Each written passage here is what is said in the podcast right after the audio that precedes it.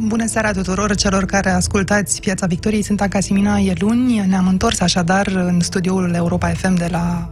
De, studioul Piața Victoriei de la Europa FM cu scriitorul și gazetarul Cristian Tudor Popescu și cu Moise Guran, realizatorul Europa FM. Domnilor, ne-a prins campania din urmă. Ne place, nu ne place. A trebuit să revenim în această atmosferă, în această realitate destul de neplăcută. Până una alta, ne uităm în jur să vedem ce s-a întâmplat, vedem niște partide aflate la putere care își ascund uh, liderii cei mai controversați, zilele astea cel puțin. Vedem o opoziție destul de dezbinată și un guvern care defilează cu premierul uh, însuși prin uh, țară, însoțit premierul de câțiva dintre miniștrii șarmanți și de câțiva europarlamentari, candidați la europarlamentare. Moise, ce ți-a reținut atenția din ce am avut până acum în campania asta? În primul rând, aș vrea să spun că eu nu sunt...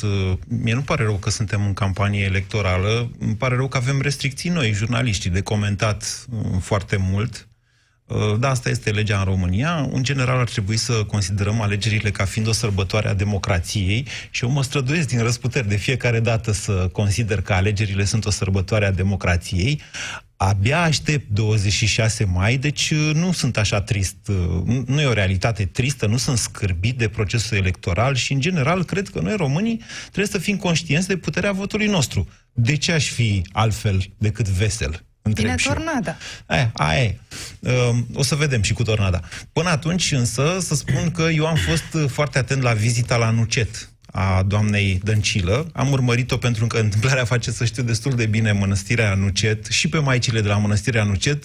Am fost de mai multe ori acolo, am luat și masa cu maicile, uh, sunt pline de înțelepciune, nu râdeți, domnule Popescu, vorbesc foarte serios. Uh, ce am văzut uh, acolo a fost o schimbare o schimbare de atmosferă. Pot să, pot să vă folosesc, uh, vă citez. Deci s-a schimbat aerul un pic în județele pesediste, cel puțin. Dâmbovița este, a fost, nu știu dacă va mai fi, un județ pesedist. Din care vine inclusiv Rovana Plum, care deschide lista PSD. Avem voie să vorbim de candidat sau nu? Avem doamna voie Dăncilă. să dăm informația Dăncilă. că Rovana Plum deschide lista și vine Așa. din Dâmbovița, să nu ne legăm singuri da. la mâini și la picioare. Bine. Deci eu am văzut-o acolo pe doamna Dăncilă, făcând campanie electorală, ridicând pumnul, uh, pumnulețul domniei sale împotriva Uniunii Europene și ascultând mai ales uh, opiniile celorlalți, atmosfera, cu mici, cu bere, cum face PSD-ul de obicei în astfel de situații, și parcă mi s-a părut un pic schimbată. Lumea pricepe lucrurile un pic altfel decât le-am văzut la Craiova în special. După Craiova a mai fost și Iași, înțeleg că a fost și un meeting uh, eșuat, ratat, eu l-am ratat de tot, nici n-am știut, la Vaslui, al PSD, iar ce am văzut în Dâmbovița a fost uh, o intrare... Și au renunțat la meetingul din Focșani. Din Focșani. A, ceea ce a fost e anulat. foarte important. Da. E un semn. E un semn. Au renunțat să facă meeting în paralel cu PNL-ul. Da.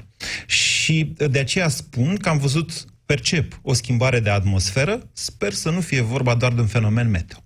Optimist, Moise Guran, domnule Popescu, dumneavoastră ce credeți că e relevant în acest moment? Cine pupă mai mult electoratul, cine îmbrățișează sau strânge mâini de maici sau uh, altceva?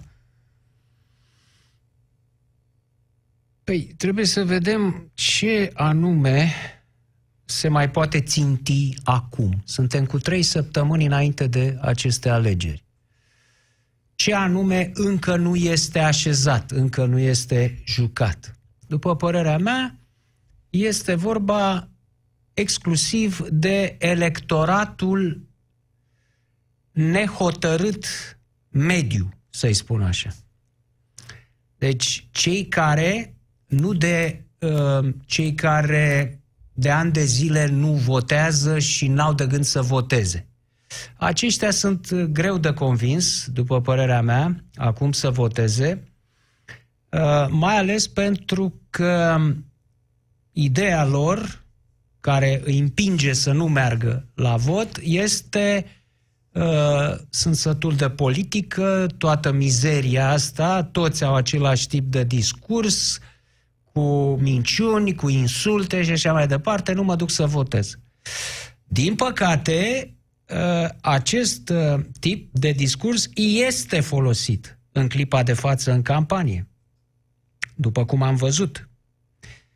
Uh, Partidul Național Liberal a ales, după părerea mea, o tactică greșită prin aceste discursuri violente susținute de către președintele partidului și de către candidații pentru europarlamentare, uh, cu insulte, insulte care nu fac altceva decât ecoul celor de la PSD. Adică Dragnea i-a făcut șobolani pe cei din opoziție după mitingul cămeșilor albe, sau chiar în timpul, așa, acum uh, domnul Orban îl face șobolan pe Dragnea. Da?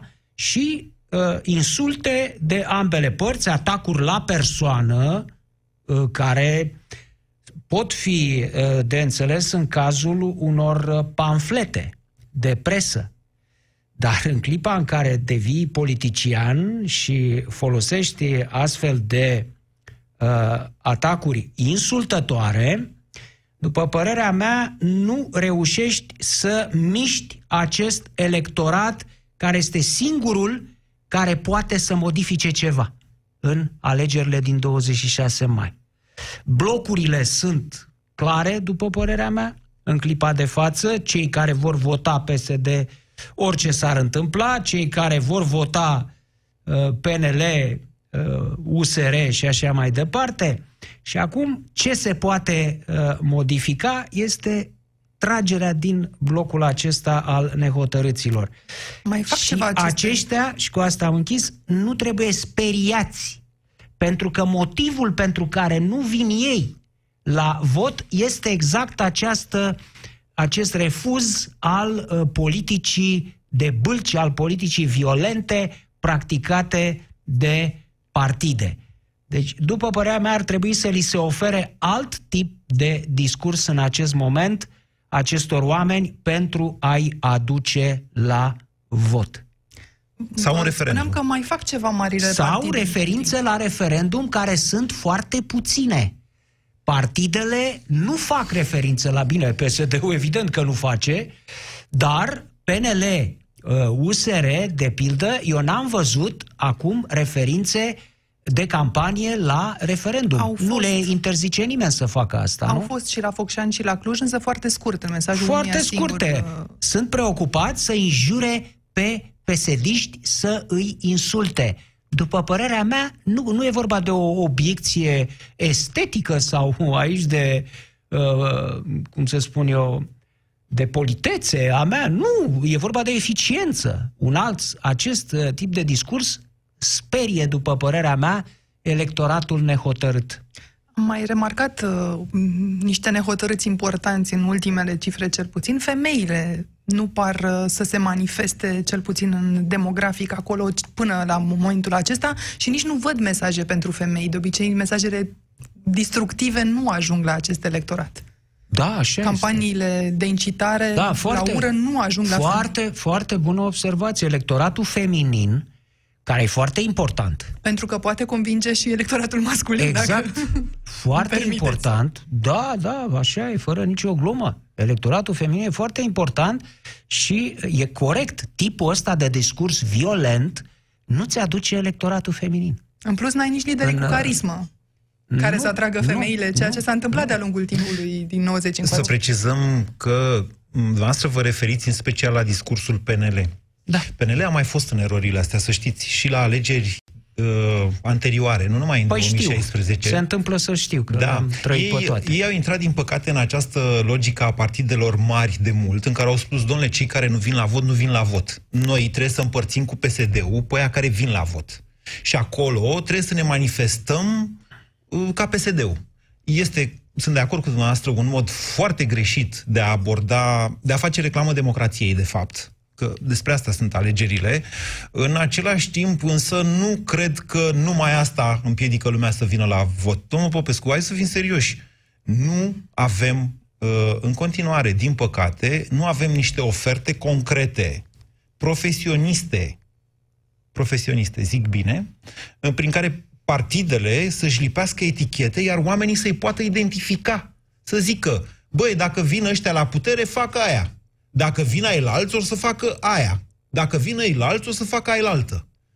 Așa cum se procedează, de fapt, în toată lumea civilizată. Oamenii votează cu un partid, cu republicanii în Statele Unite sau cu democrații, pentru că știu, ăștia sunt cu negri, alți nu sunt cu gay, ăia sunt cu zidul și așa mai departe.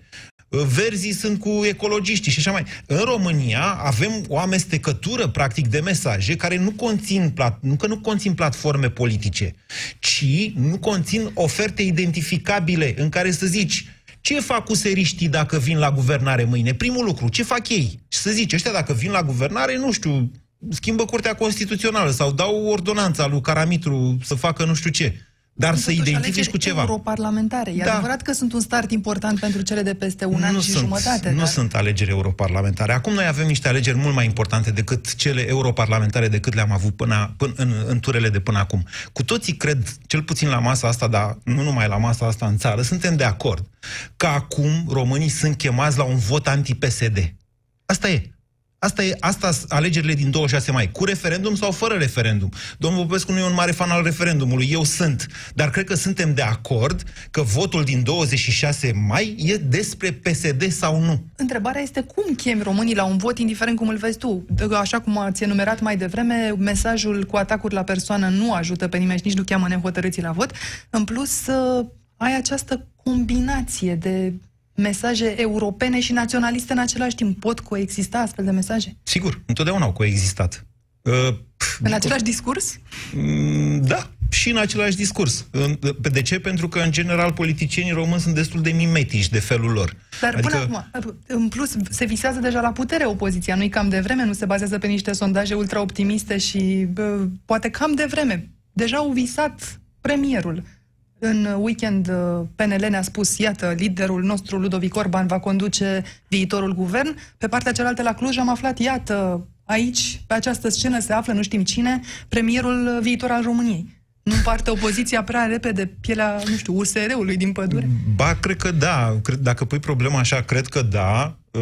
Uh, mai ales că, cel puțin din partea PNL-ului, cred că cel mai ră, mare rău pe care și-l poate face e să-l prezinte în continuare pe Ludovic Orban ca fiind potențial premier. Dar dincolo de asta, se pune la modul foarte serios problema ca după aceste alegeri, în cazul unui colaps posibil al PSD, să avem o guvernare de uniune sau de un fel, altceva decât, o, decât actuala guvernare. Așa se pune problema în legătură cu alegerile astea, cred. Ce ziceți, domnule Popescu? Păi zic așa, dacă definim alegerile astea ca fiind anti-PSD, cum spuneți Am zis despre PSD. Nu, ați spus pentru, anti-PSD. Pentru sau împotriva PSD? Nu, ați spus anti-PSD. Bine. Păi, Susțin ce am spus. Așa, domnule. Așa, domnule Aveți tăria opiniunilor Vă mulțumesc că mă susțineți la rândul nostru. Bineînțeles. Deci, vot anti-PSD nu înseamnă să ascundă, de fapt, problema fundamentală a acestor alegeri, care este deasupra chestiunii PSD sau ne-PSD. Și anume chestiunea Uniunea Europeană și România. România în Europa sau în afara ei. Păi nu s-a pus PSD-ul împotriva Uniunii? Aia e altceva. Dar atunci putem defini votul acesta ca fiind un vot uh, pentru rămânerea în Uniunea Europeană a României sau nu, ceea ce este deasupra chestiunii cu PSD. De ce? Pentru că uh, spuneți uh, vot anti-PSD, dar ce, și dacă iese PSD, dacă PSD rămâne la guvernare în continuare, se pot întreba oamenii ce se întâmplă. În 30 de ani PSD a fost la guvernare în 70% din timp. Da? Și ce s-a întâmplat? Da, a fost corupție, a fost hoție, a fost... Uh, au crescut salariile. Au crescut salariile. Aparatul bugetar. Au crescut pensiile, s-a umflat aparatul bugetar. Ce mare catastrofă e dacă rămâne PSD-ul la putere, pot să răspundă oamenii. Deci iată cum un astfel de mesaj ascunde adevărata catastrofă și anume că acest PSD, spre deosebire de toate PSD-urile de până acum din 89, acest PSD dorește scoaterea României din Uniunea Europeană și poate să o facă, având în vedere contextul din Europa în acest moment poate să o facă. Am spus lucrul ăsta uh, de mult, acum vreun an și ceva, am spus doar atât. Uh, o să vedeți ce poate să facă PSD nu numai în România, ci și împotriva Uniunii Europene. PSD-ul ăsta cu Dragnea. Deci, anti-PSD este, după părerea mea, o țintă falsă în cazul de față, adică oamenii pot să spună ce mare nenorocire este asta, în schimb, celălalt. Scoaterea României de către PSD din Uniunea Europeană ar fi cu adevărat o nenorocire. Eu cred că nu m-ați contrazis totuși. Și pot să nu, răspund la întrebarea pe care dumneavoastră spuneți că românii și opun și vă spun așa. Da, de fiecare dată, după o guvernare PSD, la un interval de timp de regulă mic, mai degrabă mic, când n-a fost un context deosebit, cum ar fi intrarea României în NATO în 2004 sau intrarea în UE în 2007, a urmat o criză, nu o recesiune. De ce? Diferența între criză și recesiune o face exact conducătorul, cel care știe să administreze o recesiune ca să nu se transforme în criză.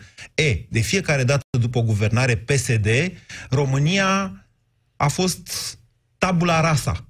A trebuit să radem tot și să o luăm de la zero. Amintiți-vă 97-99, criza aia cumplită, mai mare chiar decât cea din 2008-2012, s-a ajuns la tăieri de salarii și așa mai departe. O observație, în 2016 n-a fost deloc așa cum spui. 2016? Da, PSD a fost la guvernare 2012-2016, în 2015 spre final, 2016 este anul în este, care... Este ai... exact același lucru, iartă-mă. Iar în 97, în 96, 98, criza din 98, la putere nu era PSD. Da, dar fusese înainte. Cu cât? Cu un 2 ani? Cu un an, domnul Popescu. Între 92 adică și 96... Adică criza izbucnită din Asia, de la Batu, nu, tailandez, ne, ne. atunci era, se datora, sau era din cauza faptului că fusese PSD nu, la astea sunt contexte domnule. internaționale. Hai, domnule. Te bate Iar vântul dacă n-ai haină de ploaie. Păi, pot să spun foarte bine și chiar insist. Adică Între din 92... pricina PSD-ului intra în 99 aproape în incapacitate de plată România? PSD guvernând până în toamna lui 96? Între 1992 și 1996, fabricile din România, cu o producție pe stoc în special și cu creștere economică da, pe hârtie, s-au prăbușit nu instantaneu, 97, 98, una câte una, după aia precum un castel de cărți de joc. Nu s-ar fi prăbușit oricum, pentru că erau pe un sistem șubred gândite? Nu dacă erau privatizate, tehnologizate, cum au făcut Ungaria, Cehia, Polonia. Convenția și... democrată era de trei ani la putere când a izbun criza din 1999. Criza a început în 97 în România, încă o dată. Iar în 2004, când An... guvernarea Năstase a predat cheile de la Palatul Victoria, nu s-a pus problema vreunei crize. Criza a venit mult mai târziu pe cu totul alt fond. Da, pentru că atunci au intrat bani în România cât nu mai văzuse țara asta de la Burebista și până acum în total. Să cădem de acord că nu vom fi de acord pe acest subiect uh, și să constatăm că în timp ce noi ne punem problema istoric, uh, PSD ia decizii împreună cu ALDE. Gheorghe Iancu este numele pe care l-a înaintat uh, deocamdată PSD ca fiind din propunerea din partea Camerei Deputaților pentru Curtea Constituțională, alături de cer lui Cristian de Liorga, judecător la Curtea de Apel Constanța apropiat, uh, spun cei din justiție, al doamnei Adina Florea. De asemenea, Simina Tănăsescu, fost consilier la Palatul Cotroceni, a fost numită de președinte pentru un mandat uh, de 9 ani, începând din iunie. Se schimbă așadar garda la Curtea Constituțională, o instituție care, am văzut în ultimii ani, s-a dovedit importantă, nu doar că uh, era pe hârtie. Domnule Popescu, ce vă spun aceste nume? Despre domnul Deliorga nu știu mare lucru. Am auzit că este apropiat de doamna Adina Flore. Dacă este așa, e rezolvată problema. Despre domnul Gheorghe Iancu, vă pot spune un lucru, e un om deosebit. Domnul Gheorghe Iancu, individul ăla cu mustață. Cine? Da, un om deosebit, deosebit de el însuși. Pentru că acest domn a avut următoarea afirmație televizată. Până în 1939, Hitler a fost ok. Înțelegeți? Greu de uitat. Nu? Mi-am pus-o în sertar aici. Și acest ins, care mai are și alte texte de felul ăsta prin aparițiile televizate, deci este un, un soi de naționalist, xenofob, sinistru, Așa, care, iată, ajunge, probabil va ajunge la Curtea Constituțională. Dacă și domnul Tăricianu va fi de acord, că e o mică dispută aici în da. interiorul coaliției, nu atât asupra numelui, ci a faptului că vor să se știe cei de la ALDE cu celălalt post aflat în negociere de la avocatul poporului în mână, lucru care nu s-a întâmplat încă. Să vedem. Oricum, simpla propunere a acestui individ mi se pare un, uh, un lucru grav, adică ce ne plângeam până acum de Curtea Constituțională, nu? Că e politizată și acționează, dar cum acționează, dar cu un astfel de ins acolo... Pot să comentez și eu? Sigur, se schimbă raportul de domnul, domnul Gheorghe Iancu mi-a fost profesor în facultate. Pe vremea respectivă era tânăr, era deja doctor în drept constituțional, era asistentul profesorului Muraru, principalul autor și primul președinte, principalul autor al Constituției din 91 și primul președinte al Curții Constituționale. Eu mi-l amintesc, uh, știu declarațiile la care vă referiți, m-au surprins și pe mine, adică pe mine m-au surprins mai mult decât pe dumneavoastră, pentru că eu aveam o părere foarte bună despre profesorul Gheorghe Iancu.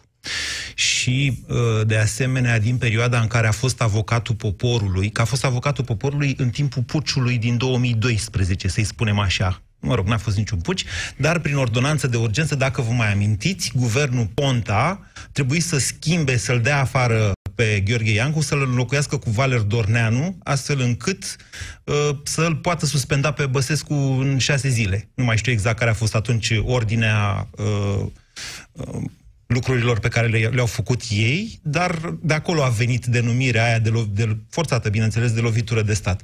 Uh, profesorul Gheorghe Iancu este un constituționalist deosebit, unul dintre cei mai buni specialiști în drept constituțional. Este doar opinia mea.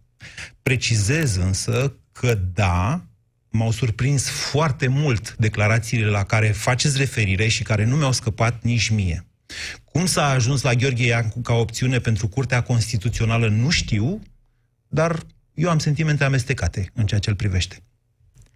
Iată o, și o informație nouă. Gheorghe Stan, șef al secției speciale în care activează și doamna Dina Florea, înțeleg că este ultima propunere a PSD, dat fiind că nu s-au înțeles foarte bine cele două partide din coaliție asupra acestui nume de care am tot vorbit, asupra numelui domnului Gheorghe Iancu. Așadar, nu v-a plăcut domnul Gheorghe Iancu, iată l avem pe domnul Gheorghe Luați-l pe domnul Stan.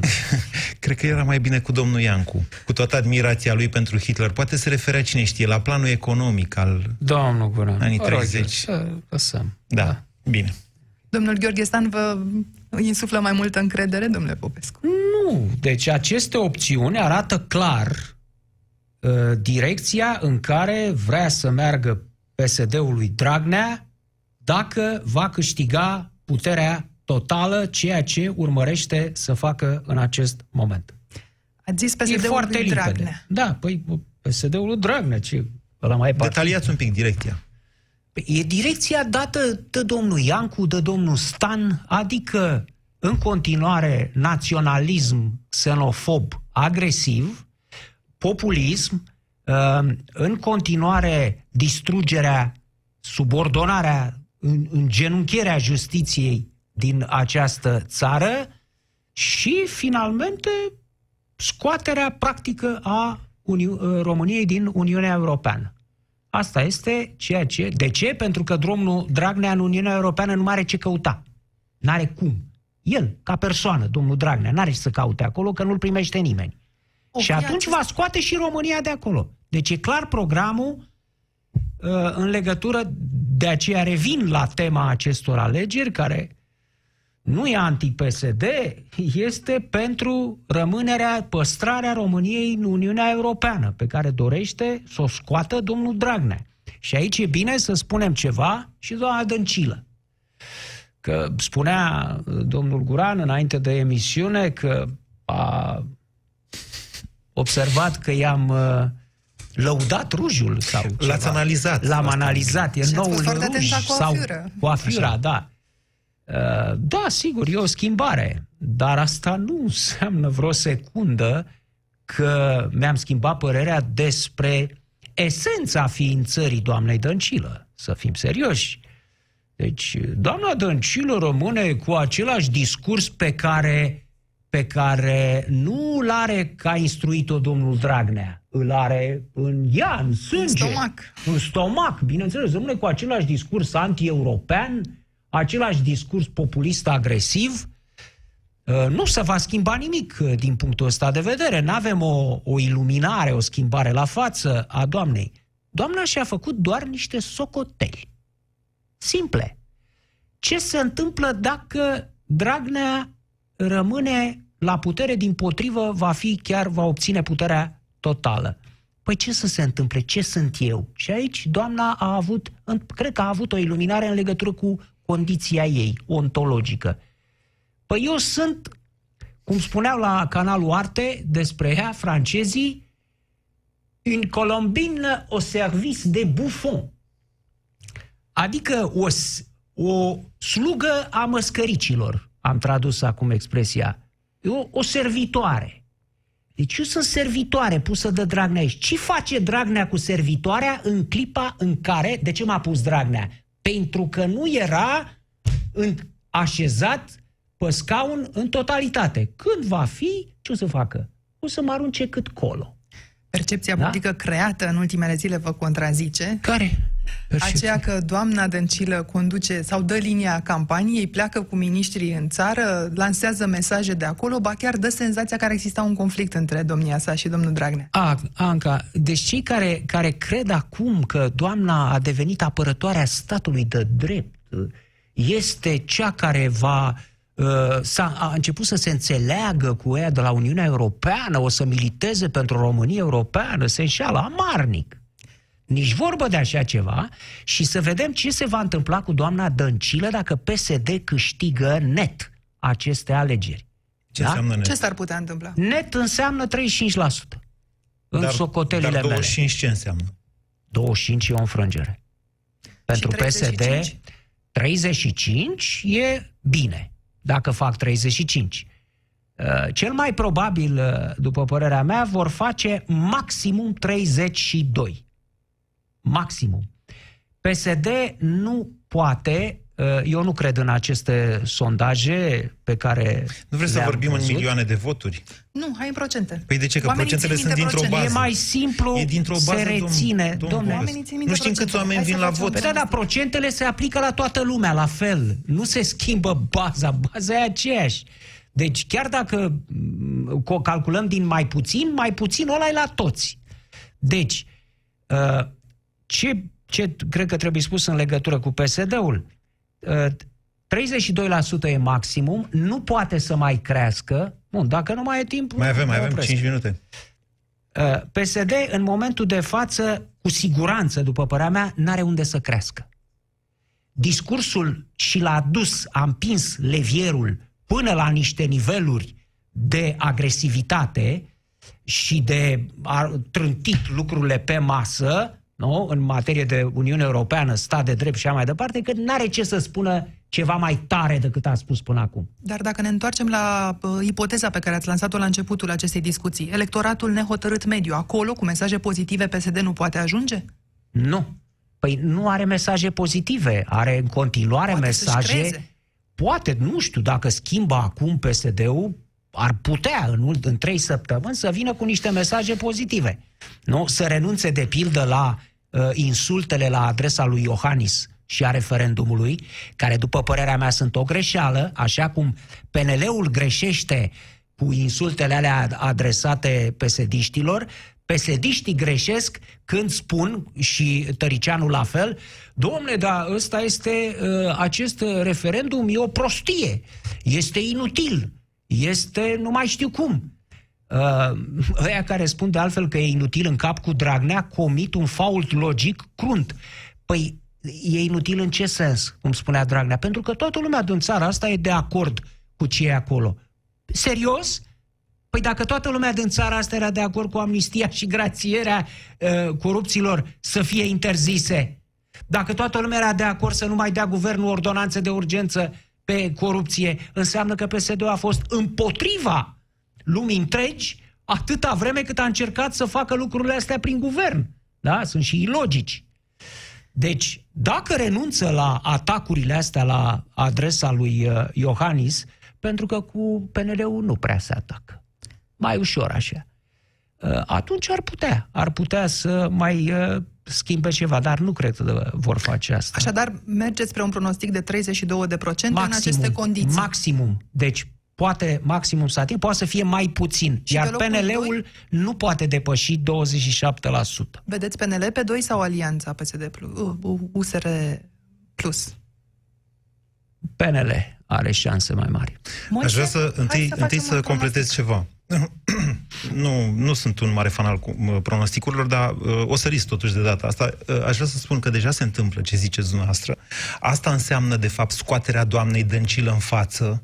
Mă derutează puțin proiectul ăla cu mitingul de la Iași de pe 9, 9 mai. mai Adică acolo s-ar putea să se întâmple altceva, dar altfel uitați-vă că i-au tras mai în spate și pe Tudorel Toader l-au aruncat și pe Nicolicea și pe Șerban.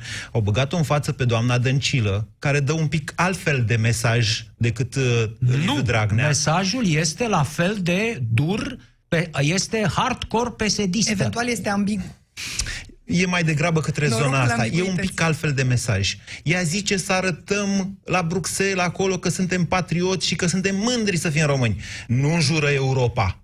Nu se pune împotriva ei. Nu zice vreau să ieșim din Europa. Asta e schimbarea da. de nuanță. Deci asta deja se întâmplă și se întâmplă, domnule Popescu și draga Anca și stimați ascultători, pentru că deja există o ofertă pentru cei cărora nu le plac nici pesediștii, nici peneliștii, nici useriștii eventual. Referendumul referendumul este un pic despre altceva.